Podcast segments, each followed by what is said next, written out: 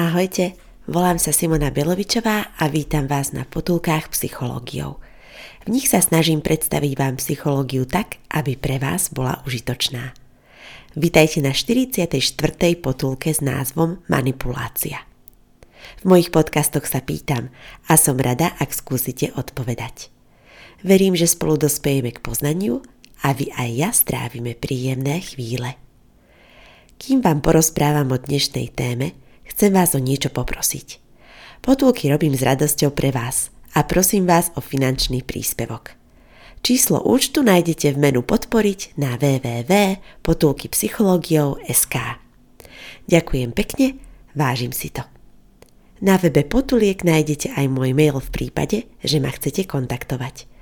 Rada vám urobím psychoporadenstvo. Verím, že aj pri tom nám bude príjemne.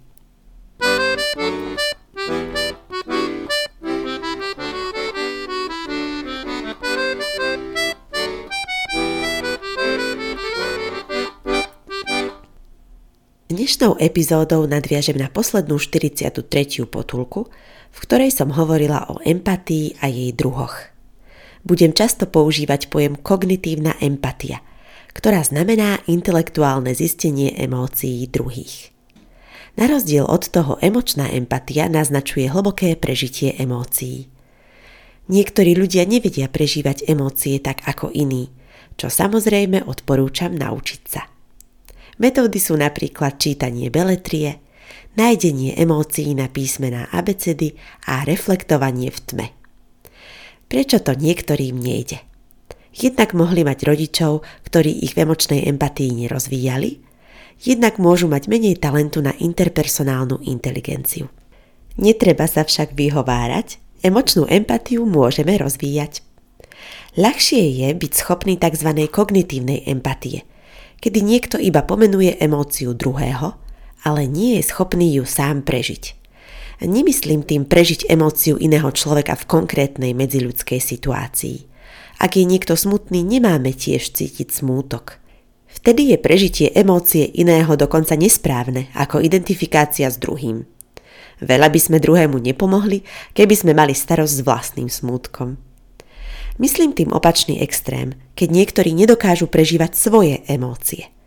Preto nevedia byť ani emočne empatickí k druhým. Môžu byť schopní kognitívnej empatie, ale neprecítia emočnú empatiu. Vysvetlím to na príklade. Ak je niekto frustrovaný z toho, že zažil nespravodlivosť v práci, emočne empatický človek vie prežiť frustráciu zo svojich kryút. Preto jeho empatia k druhému vie byť nápomocná – vie na ňo reagovať. Kognitívne empatický človek vie rozpoznať, že človek je frustrovaný, lenže nevie prežiť ani svoju vlastnú frustráciu, preto nevie na ňo empaticky reagovať. Niektorí kognitívne empatickí ľudia dokonca poznanie emócie druhého zneužijú na svoje ciele. Nie len, že druhému nepomôžu, ale mu aj škodia. Dedukujem, že to je typický príklad manipulácie. Manipulácia je, ak sa darí človeku prinútiť iného k tomu, čo v skutočnosti vôbec nechcel. Znaky manipulatívneho správania sú po prvé, je motivované osobným prospechom manipulátora. Po druhé, je maskované a manipulatívne ciele sú skryté. Po tretie, manipulatívne správanie značí zneužívanie druhého ako prostriedku dosahovania vlastného prospechu. Myslím si, že ak má človek nižší stupeň morálneho vývinu, ľahšie zneužije svoju empatiu na egoistické ciele. Vidíte, aj o morálnej psychológii vám prichystám potulku. Vezmite si to tak, že máme nižšie aj vyššie schopnosti v rôznych oblastiach. To v živote zažívame všetci. Viete vymenovať vašu silnú a slabú stránku? Je to dôležité v rámci vašej seba dôvery. To neznamená, že so slabými stránkami nemáme nič robiť. Je dobré sa v nich rozvíjať. Len nečakajme, že v nich budeme dosahovať vysokú úroveň. Napríklad ja mám silnú stránku empatia a slabú stránku technické zručnosti. Som na seba hrdá, že som sa naučila upravovať nahrané potulky v strihacom programe. Ja, chápete? Niektoré veci sú skutočne geneticky podmienené, myslím rôzne psychologické schopnosti – Psychologicky nesprávne je, ak niekto nerobí nič so svojimi slabými stránkami. Spomínala som, že ľudia s vyššou kognitívnou empatiou, nižšou emočnou empatiou a nižším morálnym stupňom vývinu môžu podľa mňa ľahšie druhých manipulovať. A čo takto rozvíjať svoje morálne cítenie, aby empatiu využili konštruktívne a nie deštruktívne na manipulovanie? Naša výchova je najprv v rukách našich rodičov, prípadne iných príbuzných a učiteľov. Neskôr je už v rukách každého z nás. Buďme však realisti. Rátajme s tým, že narazíme na manipulátorov, ktorí majú problém s empatiou a nerozvíjajú ju. Snáď vás upokojí, že ich nie je v spoločnosti až tak veľa. Podľa štatistík tvoria len 3% populácie. Avšak ľudí, ktorí manipulujú aspoň občas, je oveľa viac. Snažme sa na nich pripraviť. Ako spoznáte manipulátora? navrhujem pár varovných signálov a odporúčaní. Poprvé, emočne to budete cítiť. Ak si aj nepoviete konkrétnu emóciu, aspoň si uvedomte, že vám je pri tom človeku nepríjemne. Po druhé, vypýtajte si čas navyše. Kým nejde o život, nejde o nič. Preto nesľubujte veci hneď. Lebo by ste si mohli neskoro uvedomiť, že ste vlastne slúbili alebo urobili niečo, čo ste vôbec nechceli. Povedzte, že si veci potrebujete premyslieť. Po tretie, vypýtajte si informácie. Skúste vecne zisťovať, čo od vás daná osoba chce. Či na to máte kapacitu a schopnosti. Po štvrté, opakujte nie. Je čas povedať odpoveď a vaše nie manipulátora neuspokojilo? Tak mu ho povedzte znova. Dôležitá je vaša asertivita, o ktorej som už potulku mala – Asertivitu môžete rozvíjať mnou navrhnutým trojkrokovým postupom psychologickej obrany, ktorý som v nej uviedla na svojom príklade. Teraz vám ho ponúkam s príkladmi, ktoré môžu stretnúť vás. Hm, môj trojkrokový postup psychologickej obrany som si vycúcala z prsta? Nie, sformulovala som ho na základe teórií zvládania zameraného na problém, emócie a stratégie útek. A to naše nie sa v ňom opakuje často. Inšpirovala som sa technikou pokazenej gramofónovej platne, kde sa odporúča dokola točiť nie, nie, nie. A ešte raz nie.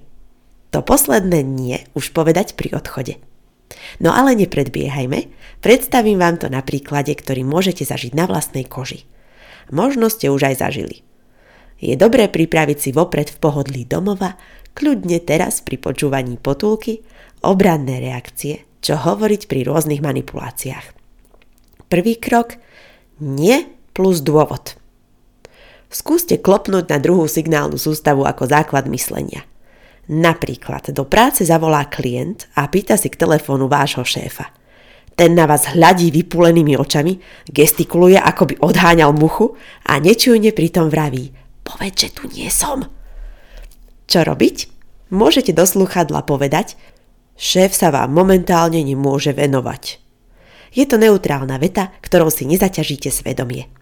Ak vám potom šéf povie, že si želá, aby ste v prípade jeho signálu hovorili, že tu nie je, odporúčam asertívne povedať nie, nebudem klamať. Druhý krok nie plus emócia. Pokračujeme vtedy, ak šéf ďalej trvá na svojom. Vy trvajte na svojom tiež odporúčam zapojiť prvú signálnu sústavu založenú na emóciách. Môžete povedať nie, necítim sa pritom príjemne a pokúsiť sa tak vyjadrením svojej emócie vzbudiť šéfovú empatiu. Možno to nevíde, ale za pokus to stojí. Tretí krok nie plus odchod. Tretí krok je radikálny a navrhujem ho využiť, ak nevyšli prvé dva kroky. Utiecť preč od ľudí je niekedy hrdinstvo. Ak nepomôže vysvetľovanie na úrovni myslenia ani emócií, je na čase vziať nohy na plecia a odísť. Z konkrétnej situácie a eventuálne aj z práce je to na zváženie. Kedy sa môžete stretnúť s manipulátorom vy? To je rôzne. Môže to byť kolega alebo šéf v práci, náhodný okoloidúci na ulici, rodinný príslušník či dokonca kamarát alebo partner – Odporúčam síce dôverovať ľuďom, ale ako sa vraví, dôveruj, ale preveruj. Nepúšťajte si cudzích ľudí blízko k telu, kým si ich nepreveríte. Aj ja som sa párkrát pri výbere kamarátov popálila. Našťastie som na nich nebola príliš naviazaná. Do svojho okruhu si rozhodne púšťam len ľudí, ktorí ma nemanipulujú. Z duše to neznášam, pretože ak niekto manipuluje, dáva najavo, že je vyššie ako vy a vie veci lepšie ako vy. A tak by to nemalo vo vzťahoch fungovať. Jedna vec je, ak vás niekto presvieča argumentmi. Druhá, ak vás tlačí urobiť niečo proti vašej vôli. Možno sú ľudia, s ktorými sa budete stretávať z rôznych dôvodov a budú sa vás snažiť manipulovať. Napríklad manipulatívni šéfovia sa niekedy označujú ako toxickí. Chýba im empatia a porozumenie. Musím jedným dychom dodať, že existuje aj kopa šéfov, ktorí sú fajn. Ibaže vedúca pozícia priťahuje manipulátorov ako magnet. Je to aj váš prípad? Môžete zvážiť, či vám daná práca stojí za to vykonávať ju pod toxickým človekom ďalej. Ak zostanete, nikto vám nebráni pozerať si ponuky práce a premýšľať o výpovedi. Ak je to neúnosné, môžete zvážiť manipulatívnemu šéfovi povedať o vašom možnom odchode. Môže sa vtedy trochu spamätať. Vašim správnym nastavením hraníc sa eventuálne dá zostať pracovať aj pod manipulatívnym šéfom – Dôležité je, či mu manipuláciu dovolíte robiť na vás. Existujú tri základné stratégie zvládania. Zvládanie zamerané na problém, emócie a únik. Všetky tri som navrhla použiť v postupnom poradí v mojom trojkrokovom postupe obrany pred manipuláciou. Poradie krokov som naplánovala tak, aby zvýšilo silu reakcie. Často sa vám môže stať, že aj v osobnom živote sa vás niekto snaží manipulovať – Možno sa vám stalo, že vám kamaráti nalievali viac ako ste chceli. Alebo na vás kolegovia tlačili ísť s nimi na fajčiarskú prestávku. Môžete opäť použiť najskôr prvý krok. Nie, už nefajčím. Respektíve pri alkohole, nie, už mám dosť. Ak vás vynukujú stále, odporúčam použiť druhý krok. Nie, necítim sa príjemne. Alebo cítim sa tlačený do niečoho, čo nechcem. Ak ani to nepomôže, je sociálne prípustné odísť od manipulátorov niekam do inej miestnosti, trebárs na WC. Keď vás nebudú mať na očiach, nebudú vás ani manipulovať. Pri rozpoznaní manipulátora vám môže pomôcť poznať typy manipulátorov. Poprvé, sympatický. Je to najčastejší typ. Je nebezpečný v tom, že úspešne skrýva manipuláciu – Môže byť usmievavý, veselý, ľahko nadvezuje kontakt a potom zrazu zmanipuluje. Po druhé, okúzľujúci. Má príťažlivý vzhľad, je šarmantný, kladie otázky, ktoré zaskočia. Po tretie, altruistický. Kúpi alebo urobí pre druhého všetko, bez toho, aby ho o to požiadal. Potom si však vynúcuje, že ani jemu nemožno nič odmietnúť. Po štvrté, vzdelaný pohrda menej vzdelanými ľuďmi, sám je veľmi vzdelaný, na základe čoho dedukujem, že nadobudol dojem, že je lepší ako druhý. Po piate, nesmelý. Svoje manipulatívne snahy skrýva za predstieranú nesmelosť, drží sa v úzadí, mlčí, vyvoláva nepríjemnú atmosféru tým, že súdi pohľadom. Po šieste, diktátorský. Ľahko ho rozpoznať, no podľa mňa ťažko si s ním poradiť. Správa sa prúdko, ostro kritizuje, ale ak nás potrebuje, zrazu nám zalichotí.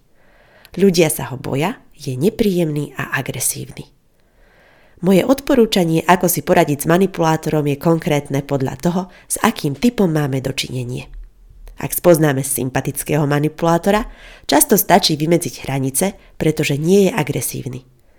Ak natrafíme na diktátorského manipulátora, ktorý by vás napríklad opakovane agresívne vydieral, odchod je dobré riešenie. Aby sme boli féroví, existujú faktory, ktoré manipulátora priťahujú ako muchu na lep. Je vhodné sa ich vyvarovať. Rozdeľujem ich do dvoch kategórií. Po prvé osobné, po druhé situačné.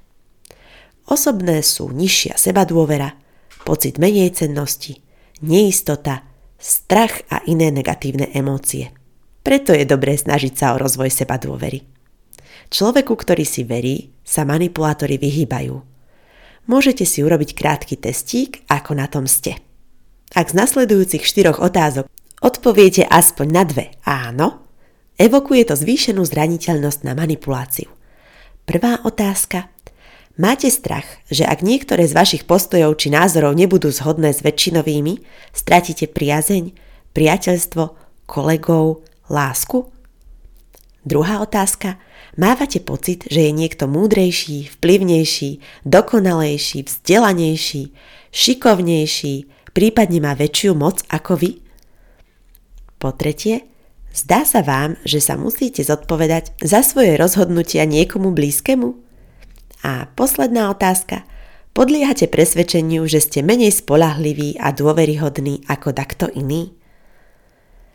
Hm, druhá skupina faktorov sú situačné faktory. Nevyšla vám v predchádzajúcom testíku zvýšená zraniteľnosť na manipuláciu, napriek tomu vás niekto niekedy zmanipuluje? Možno sa u vás prejavujú situačné faktory manipulácie. Za najvýraznejšie považujem únavu a neznalosť problematiky. Preto si dajte pozor na to, aby ste nebývali v kuse unavení a aby ste sa vyznali v téme diskusie. Spomínala som, že veľa ľudí nepatrí medzi manipulátorov, ale niekedy zmanipulujú. Nenechajme manipulátora nad nami zvíťaziť. Každé malé víťazstvo ho podľa behaviorálnej psychológie posilňuje v tom, aby to na vás skúšal zas. Dedukujem, že by sa neuspokojil a skúšal by to na budúce vo väčšom. Pozor, nemanipulujte ani vy. Podľa teórie sociálneho učenia by ste tak mohli dať druhým nechtiať zlý príklad. Mohlo by sa vám to vypomstiť tak, že by manipuláciu urobili na vás. Navyše, ak nechceme, aby nám niekto niečo robil, nerobme to ani my jemu, čo odporúča aj český psychológ Šturma. Prajem vám, nech sa viete brániť pred manipuláciou a nech ste sami pre druhých dobrým príkladom rešpektujúceho správania. Majte sa dobre a majte oduševnené chvíle.